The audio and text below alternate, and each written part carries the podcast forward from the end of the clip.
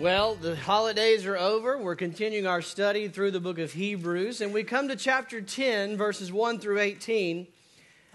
And just as a reminder of what the author has been doing, he's basically been taking your Old Testament, and most of the content in your Old Testament is dealing with the, the giving of the Old Covenant and life in the Old Covenant, Israel living in, in relationship with God through the Old Covenant he's been taking that and, and looking at it all in light of the arrival, the death, the burial, the resurrection of Jesus Christ. And he's been explaining to us what all that meant, how it all pointed to Jesus, how those who were under the old covenant were to look forward to Jesus' arrival, and how Jesus brings the new covenant. And so, what we've seen is, for instance, Moses was the mediator of the old covenant, and it teaches us that Jesus is the great mediator of the new covenant. In the Old Covenant, we saw that after Exodus and getting the covenant, they finally made it to the promised land. Joshua brought them and gave them a measure of rest in the promised land. That foreshadowed how Jesus is the great leader of God who gives us ultimate rest in the ultimate promised land. We saw in the Old Covenant that the, uh, there were priests. The priests served as mediators between God and humanity, offering sacrifices to cover their sins, administering the blessings of God to the people. We saw how the priests, the writer of Hebrew tells us, foreshadow and picture for us and anticipate for us Jesus, who is the great high priest who enters in as the mediator between God and man. We see that the priest offers sacrifices for sin. It allowed the presence of the glory of the, the holy glory of God to dwell in the Holy of Holies among a sinful people because the sacrifices provided a measure of atonement for sin. And that was a foreshadowing of Jesus, who is God's perfect sacrifice, who gives the, the once for all sacrifice for sins that we as an unholy people may enjoy and draw near to the holiness of God. And that's what the author has been doing over and over, explaining to us how the old covenant relates to the new covenant, how it's not a bad covenant. There was tremendous blessings in the old covenant, but that it was all pointing to and superseded by the new covenant. Jesus is the mediator of the greater covenant, the new covenant. And that last particular aspect that I was talking about, how Jesus' sacrifice compared to the priestly sacrifices, is where the author goes today. And really, this is kind of the final culminating work of, of the writer of Hebrews, his theology and Jesus and the sacrifice. And so today, he's going to focus our attention on a couple of aspects of, related to, to the sacrifice of sin and how that affects our mindset with guilt and with how do we think about life and, and our relationship to God when we sin as believers. We can see his main point clearly stated in verse 9, verse 10, verse 18. Let me read those for you. And he just makes the point right out. He says, Jesus takes away the first covenant in order to establish the second. By this will we have been sanctified through the offering of the body of Jesus Christ once for all. Then in verse 18, now where there is forgiveness of these things, there is no longer any offering for sin. The point of the text today is this don't miss this. Jesus' death on the cross is the one and only offering acceptable to God for your sin. And when he died, it was finished. It was done once and for all. His blood covered the sins of all eternity, eternity past and eternity future. When there's forgiveness, there's no other offering for sin. So I ask you today did you come in here to make an offering to God to try to cover some guilt? Maybe, maybe you made a New Year's resolution. I'm going to work out. I'm going to take better care of my body. I'm going to eat better. And, and before you got to the new year, you had it all planned out. I'm going to, I'm going to eat right. I'm going to exercise. I heard Ham's sermon. I'm going to pray. I'm going to read the scriptures. I'm going to live a holy life. I'm going to make good choices. And then New Year's Eve, I'm going to make the right choices, and you find yourself in a New Year's Eve event, and the, the flow of the stream is taking you somewhere you don't really want to go, but you find yourself going there, And then late at night, you go to bed, you wake up late New Year's Day, and you've got guilt on your mind because of what happened the previous night. You've got guilt on your mind because you've already missed your quiet time that you had said you were going to have. You've got guilt on your mind because you don't feel like praying after what's on your mind. You don't want to read the scriptures, but you know you should read your scriptures. So, so honestly, we're not off to a good start. And we got guilt. And so Sunday rolls around, and by golly, I'm going to go to church, and we're going to get take care of some of this guilt. How do you operate? How do we think as believers about sin and guilt and and sacrifice and how do I how do I deal with all of this? That's where the author is going today. He wants us to understand how we, as believers in Jesus Christ, who, who sing about the blood of Jesus Christ, that it covers our sin, but what do we do with the guilt? And that's where the author goes today. He wants us to know how to deal with guilt. He wants to help us understand how to think about sin, how to think about guilt, and most importantly, how to deal with it properly. And this, if you haven't gotten this right, and I would guess that the majority of us in here don't know how to do this. And it's going to change your life. And I'm not overselling it. So let's begin by looking at the author's description of the Old Covenant sacrificial system. Now, don't tune out and say, okay, I'll pay attention when I get to the New.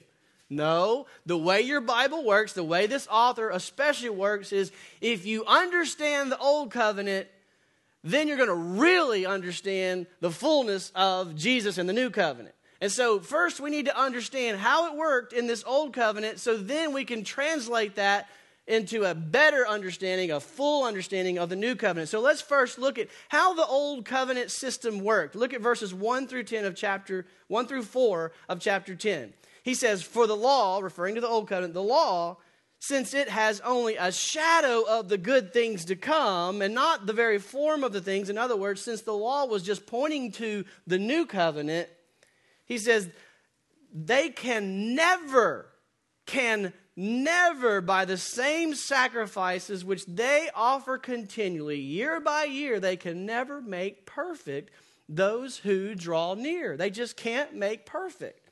Otherwise, duh, would they not have ceased to have been offered because these worshippers, having once been cleansed, would no longer have consciousness of sin? But in those sacrifices, the bulls and goats of the Old Covenant, in those sacrifices, there is a reminder of sins year by year. For it is impossible for the blood of bulls and goats to take away sins. So let me just pull out four facts about the Old Covenant, the Old Covenant system. Remember what that is. Priests brought the blood of bulls and goats. When, when a person sinned, they said, Doggone it.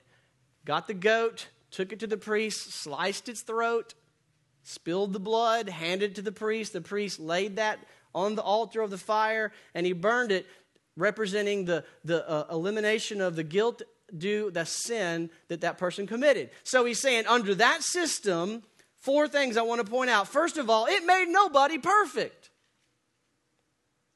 And that's the problem. That's where everything else is related to. It made no one perfect. Number two, it did not offer a one time cleansing. Number three, it did not eliminate the consciousness of sin. They knew it. I'm guilty. And I can't get rid of that feeling because I know I'm guilty. Number four, it provided a constant reminder of their sins year by year, hour by hour, day by day, sacrifice by sacrifice. It was a constant reminder of their sins. And so that's a summary of the Old Covenant sacrificial system. And he's going to say that's not bad. And this is what I struggled with as I studied this, is I wanted to say, yeah, that's bad. It's totally different than new. No, that was all considered a blessing. So what we see is that it did not make them perfect. It did not cleanse them. It did not cleanse their conscience. And it did not, and it only served to remind them continually of their sin. So what we see is he summarizes it in verse 4 the old covenant system it is impossible for the blood of bulls and goats to take away sins So, what we see is since the blood that they were spilling, the blood of bulls and goats, did not take away sins, it did not cleanse their conscience, it did not make them perfect. Therefore, all it really served to do, one of the main things was to constantly remind them of their sin. But remember, the old covenant was not a bad thing, it was a great blessing that God gave them the old covenant. So let's think about this and say, how is that a blessing? Well, for one, we saw in the Old Covenant as Israel was brought out of Exodus, out of Egypt, in the Exodus event, they were a crazy, scattered people. They were worshiping the calf. They were unorganized and out of control. And when you read the scriptures, what you see is when they exit out of the, the when they finally enter into the promised land and leave Mount Sinai, you see they're in an orderly fashion. The law and the covenant brought about order to a people. It prescribed a means of worship. It provided for them a means for atonement so that the holiness of God and the glory of God could dwell in the Holy of Holies among an unholy people. So there was great blessing because it provided a measure of atonement, a measure, a restraining effect on the wrath of God, and it brought order to their lives as a people. And so there was tremendous blessing. And so, what we see, well, how was this repeated, insufficient sacrifice of animals, how was that a blessing? How is it good for them to be reminded over and over of their sin? Well, we see it provided a deterrent from sin. It helped keep them as a people from killing each other. It helped keep them from devastation and destruction, the practical consequences of sin. That's one of the blessings of giving God the will of God. It keeps, it preserves us as a people. And so think about the practical consequences. It depending on your social economic status, if you were poor, you could sacrifice a bird. If you had the means, you were to sacrifice a goat. And so think about it. Every time you sinned, you look over and you're like, man, there goes another goat. There goes, these things are costly. These are my livelihood. It's just practical here for a minute. It, you, you had to slaughter another precious goat. And so, what they do, they grab the unblemished, the good ones, not the rejects, the good ones. And they would lift it up and they'd take it to the outer court, they'd take it to the priest, and they would, it says in the scriptures, that they would slice the neck of the goat. And they would pray, Lord, accept the innocent blood of this animal as my substitute. Take his blood instead of mine. And so there was a goriness to it that you wouldn't want to participate in. There was a costliness to it, a financial cost, a time cost. You had to stop everything, go and sacrifice. And so their whole system, their whole religious system was built around this means of worship, this sacrificial system. So there was a practical deterrent to sin in their constant, repeated sacrifice. And every time they thought about sinning, don't you know, the blood and the gore was, was in their mind? And what did this serve to remind them that we know from scriptures? The wages of sin is death. Without the shedding of blood, there is no forgiveness of sins. And so, what it should have prompted in their heart was I am wicked and sinful, and I need a substitute. And that should have prompted in them worship, anticipating the coming, the arrival of the substitute, Jesus. They knew him as the Messiah. They knew him as the son of David, the son of Abraham. All of this was to point them and to foreshadow the arrival of the Messiah, who would be the great high priest, who would give his own blood as the once for all substitute for sin. And so it served as a deterrent both practical and spiritual, a deterrent to sin. And so the writer of Hebrews is saying, think about that as we begin to think about these things. And so these deterrent to sin, he says, now, when Jesus arrived, he was the one sacrifice that he does what they could not do. He eliminates sin, he cleanses the conscience, he takes care of your sin problem once and for all. And so he's going to make that point in the next verses. He's going to make it with three Old Testament passages. Now, why does he use three Old Testament passages to make virtually the same point over and over and over? Because they have the same problem we have. You just don't want to believe that the sacrifice of Jesus really does cover your sin.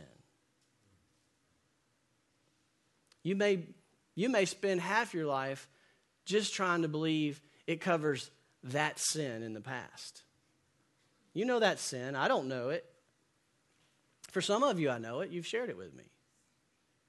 But there's a sin or sins in your past that you just can't believe Jesus, his death, forgives you of that. They don't even deal with the future. I don't even mention the fact that he's going to tell you in this text that his blood on the cross forgives you of the sin you're going to commit today, tomorrow, the next day. You can't even think about that because you're still hung up on the sin of the past. That's why he's going to tell you once, twice, three times. This is truth. And so let's look how he does it. He does it with three Old Testament passages. The first Old Testament passage he quotes is in verses 5 through 10. He's quoting from Psalm 40 he says in verse 5 Therefore, when he comes into the world, he says, now he's referring to Jesus. He's putting the words of Psalm 40 in the mouth of Jesus Sacrifice and offering you have not desired, but a body you have prepared for me. In whole burnt offerings and sacrifices for sin you have taken no pleasure. Then I said, Behold, I have come Jesus says, In the scroll of the book, it is written of me, the scriptures testify of me, to do your will, O God. And the writer of Hebrews says, Now, after saying, Sacrifices and offerings and whole burnt offerings and sacrifices for sin you have not desired, nor have you taken pleasure in them, which are offered according to the law, the writer of Hebrews says, Then he, Jesus, says, Behold, I have come to do your will. And then he explains, he takes away the first in order to establish the second. He takes away the first covenant in order to establish the second covenant. By this will, we have been sanctified. That word means set apart as holy. By this will, the will of God through Jesus, we have been set apart as holy through the offering of the body of Jesus Christ once for all.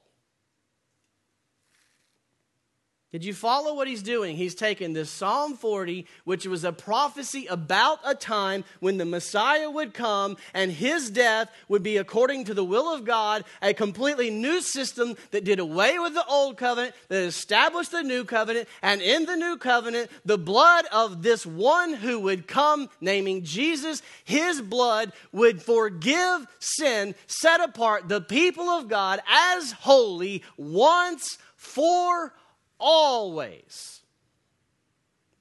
Not just you, not just me, but your father, your forefathers, the people who lived under the old covenant system, every person who's ever been sanctified, who's ever been made holy, whose ever sins has been forgiven, it was through the blood of the God man who took on flesh and died on the cross about 2,000 years ago. And it served to sanctify God's people once and for all. Yeah, that sin in the past that you can't get over, that you can't seem to lay aside. He says it was the will of God for God to take on a body and put in a completely new system. And in this system, that body of God was sacrificed so that the blood of God was shed for that sin. Get over it.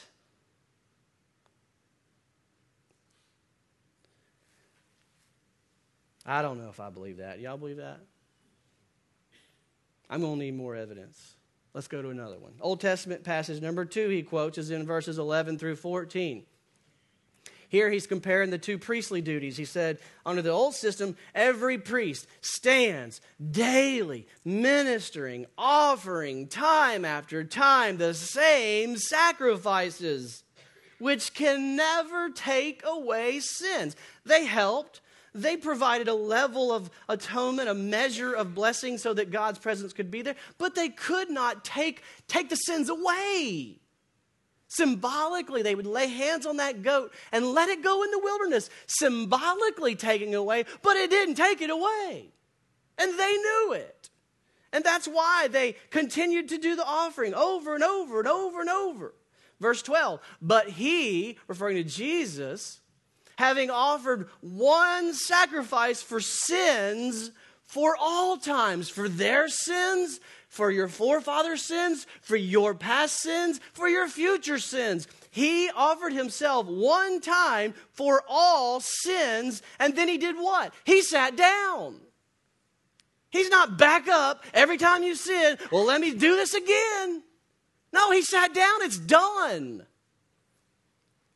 And he sat down at the right hand of the Father of God, waiting, as we saw earlier in Hebrews, he's waiting on the edge of his seat, vengeance in his eyes to come back and judge his enemies. Not you if you're his child. He's not coming back to judge you, he's coming back to judge his enemies. It says he's waiting until his enemies have been made a footstool for his feet, quoting all this from verse from Psalm 110. The writer of Hebrews explains for by one offering he has perfected for all times those who are sanctified. His one time offering on the cross about 2,000 years ago is the only offering that ever made anyone holy for all times. Anyone who's made who's set apart holy, anyone who is sanctified. It was by that one. There's one sacrifice for all times.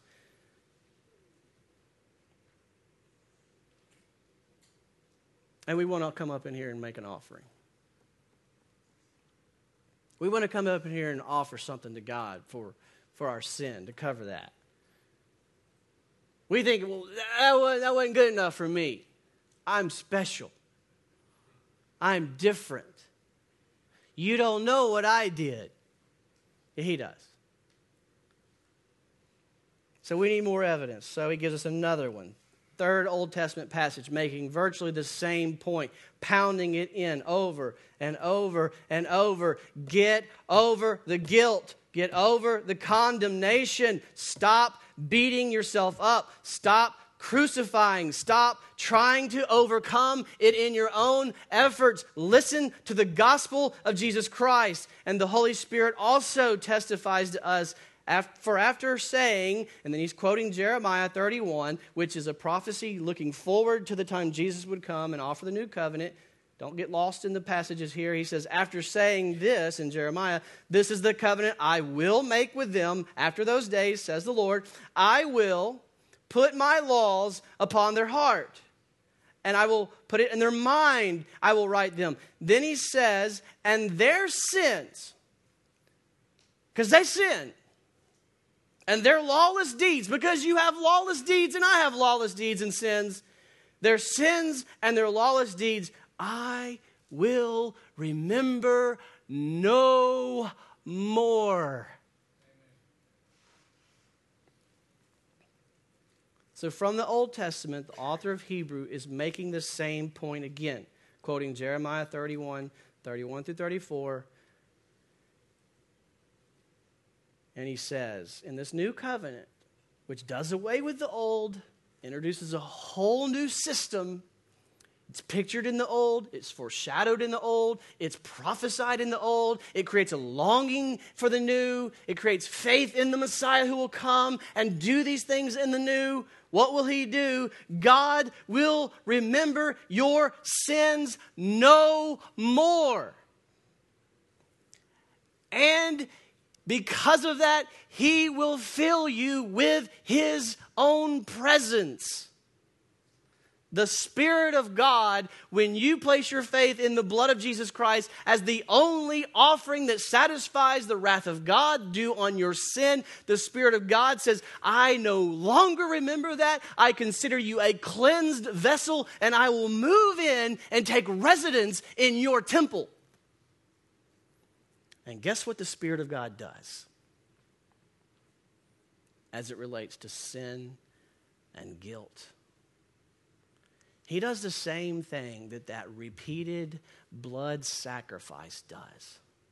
Over and over, he says, That will destroy you. that will cost you everything. That sin is awful, it is wicked, and it will ruin you. It costs your money, it costs your time, it costs your family, it costs your relationships. Turn away from that trash. The Holy Spirit convicts of sin, but He does not condemn. Key difference the Holy Spirit convicts you of the devastation of sin, of the costliness of sin, of the fact that the wages of sin is death, but He does not condemn you as guilty. That's the enemy. The enemy says you're worthless trash. That's not the Holy Spirit. The Holy Spirit says that will destroy you. That will destroy your family. That will destroy your relationships. That is awful. That is wicked. That is a, a, farce. That is foolishness. That is mockery of the cross. That is shaming the name of God and the glory of God. Do not do it. But you're not condemned. Is that crazy? You are not condemned, though it is that destructive. You are not guilty and held against you if you are covered by the blood of Christ.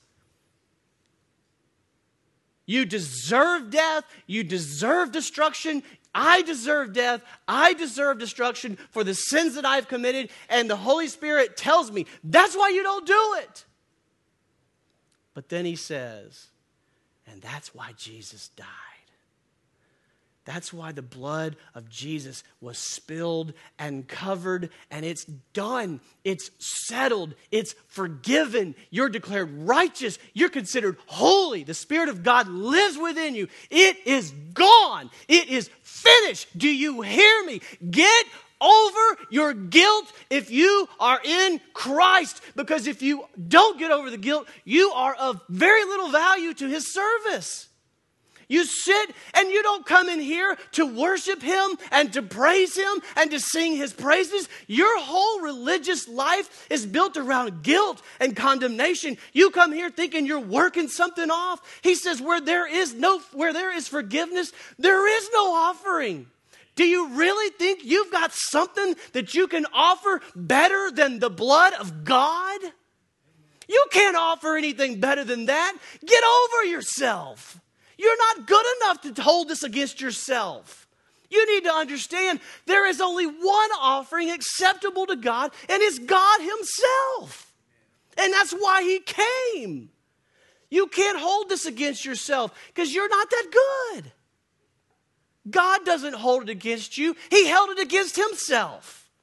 He held it against His Son. That's why He died the brutal death. And so you come in here not to work something off, but to praise God that He doesn't hold it against you. You come in here not less than me, not like, oh, I'm not good enough. You aren't good enough. I'm not good enough, but in Christ, we are made good enough. Praise God. Let me hear you praise God for the gospel. Amen. That's why we exist as a church, because God makes us righteous in Christ despite us. That's why we sing songs, weird songs about blood, because it's what makes us righteous. That's why we give money, because it spreads the message about this gospel righteousness. That's why you give time and energy to volunteer. There's people all in these back rooms right now teaching kids, you're made holy by the blood of Christ. They, it changes their lives. It changes your life. If you are here to offer something to God to work off your sins, you've missed the point. That's not why we're here.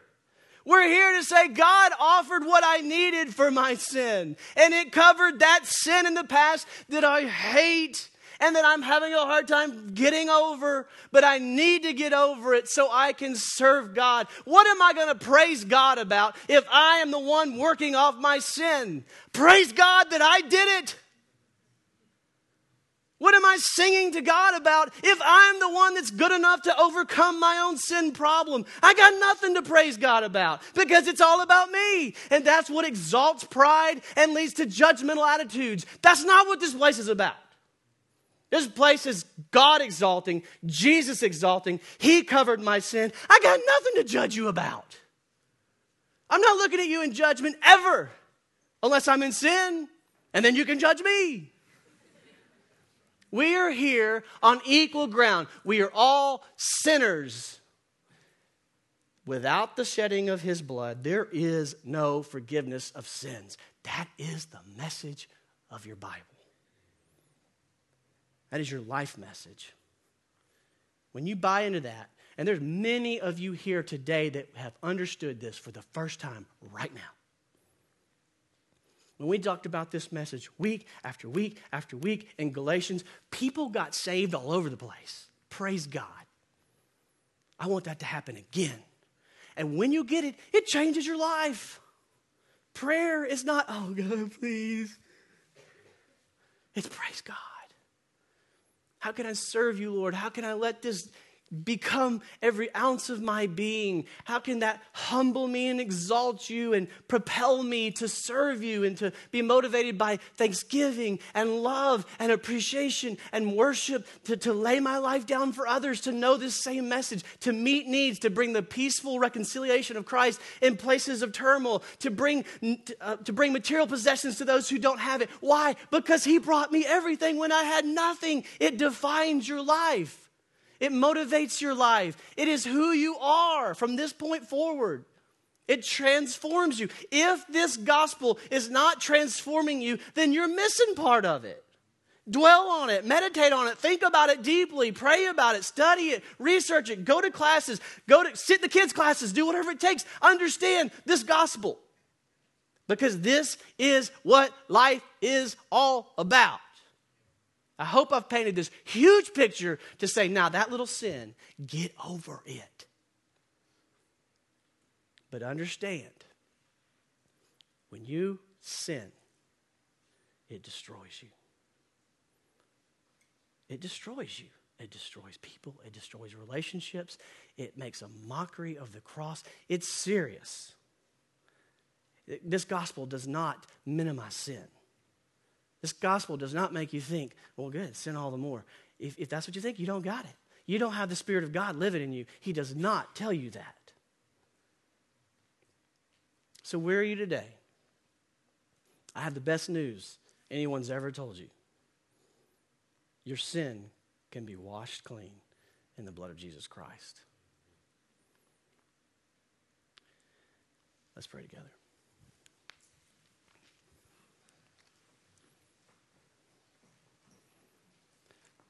Father God in heaven, we praise you for the gospel. May our lives be more and more defined by the gospel.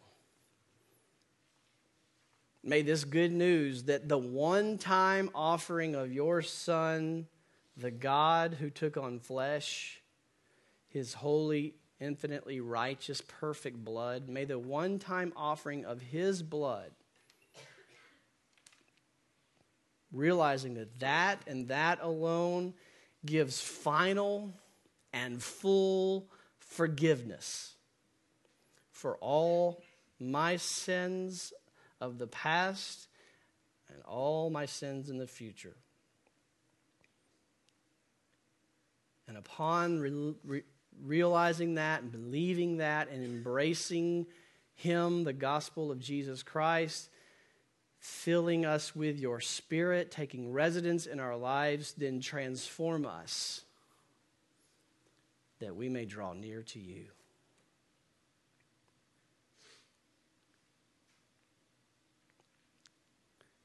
Transform the way we view our possessions.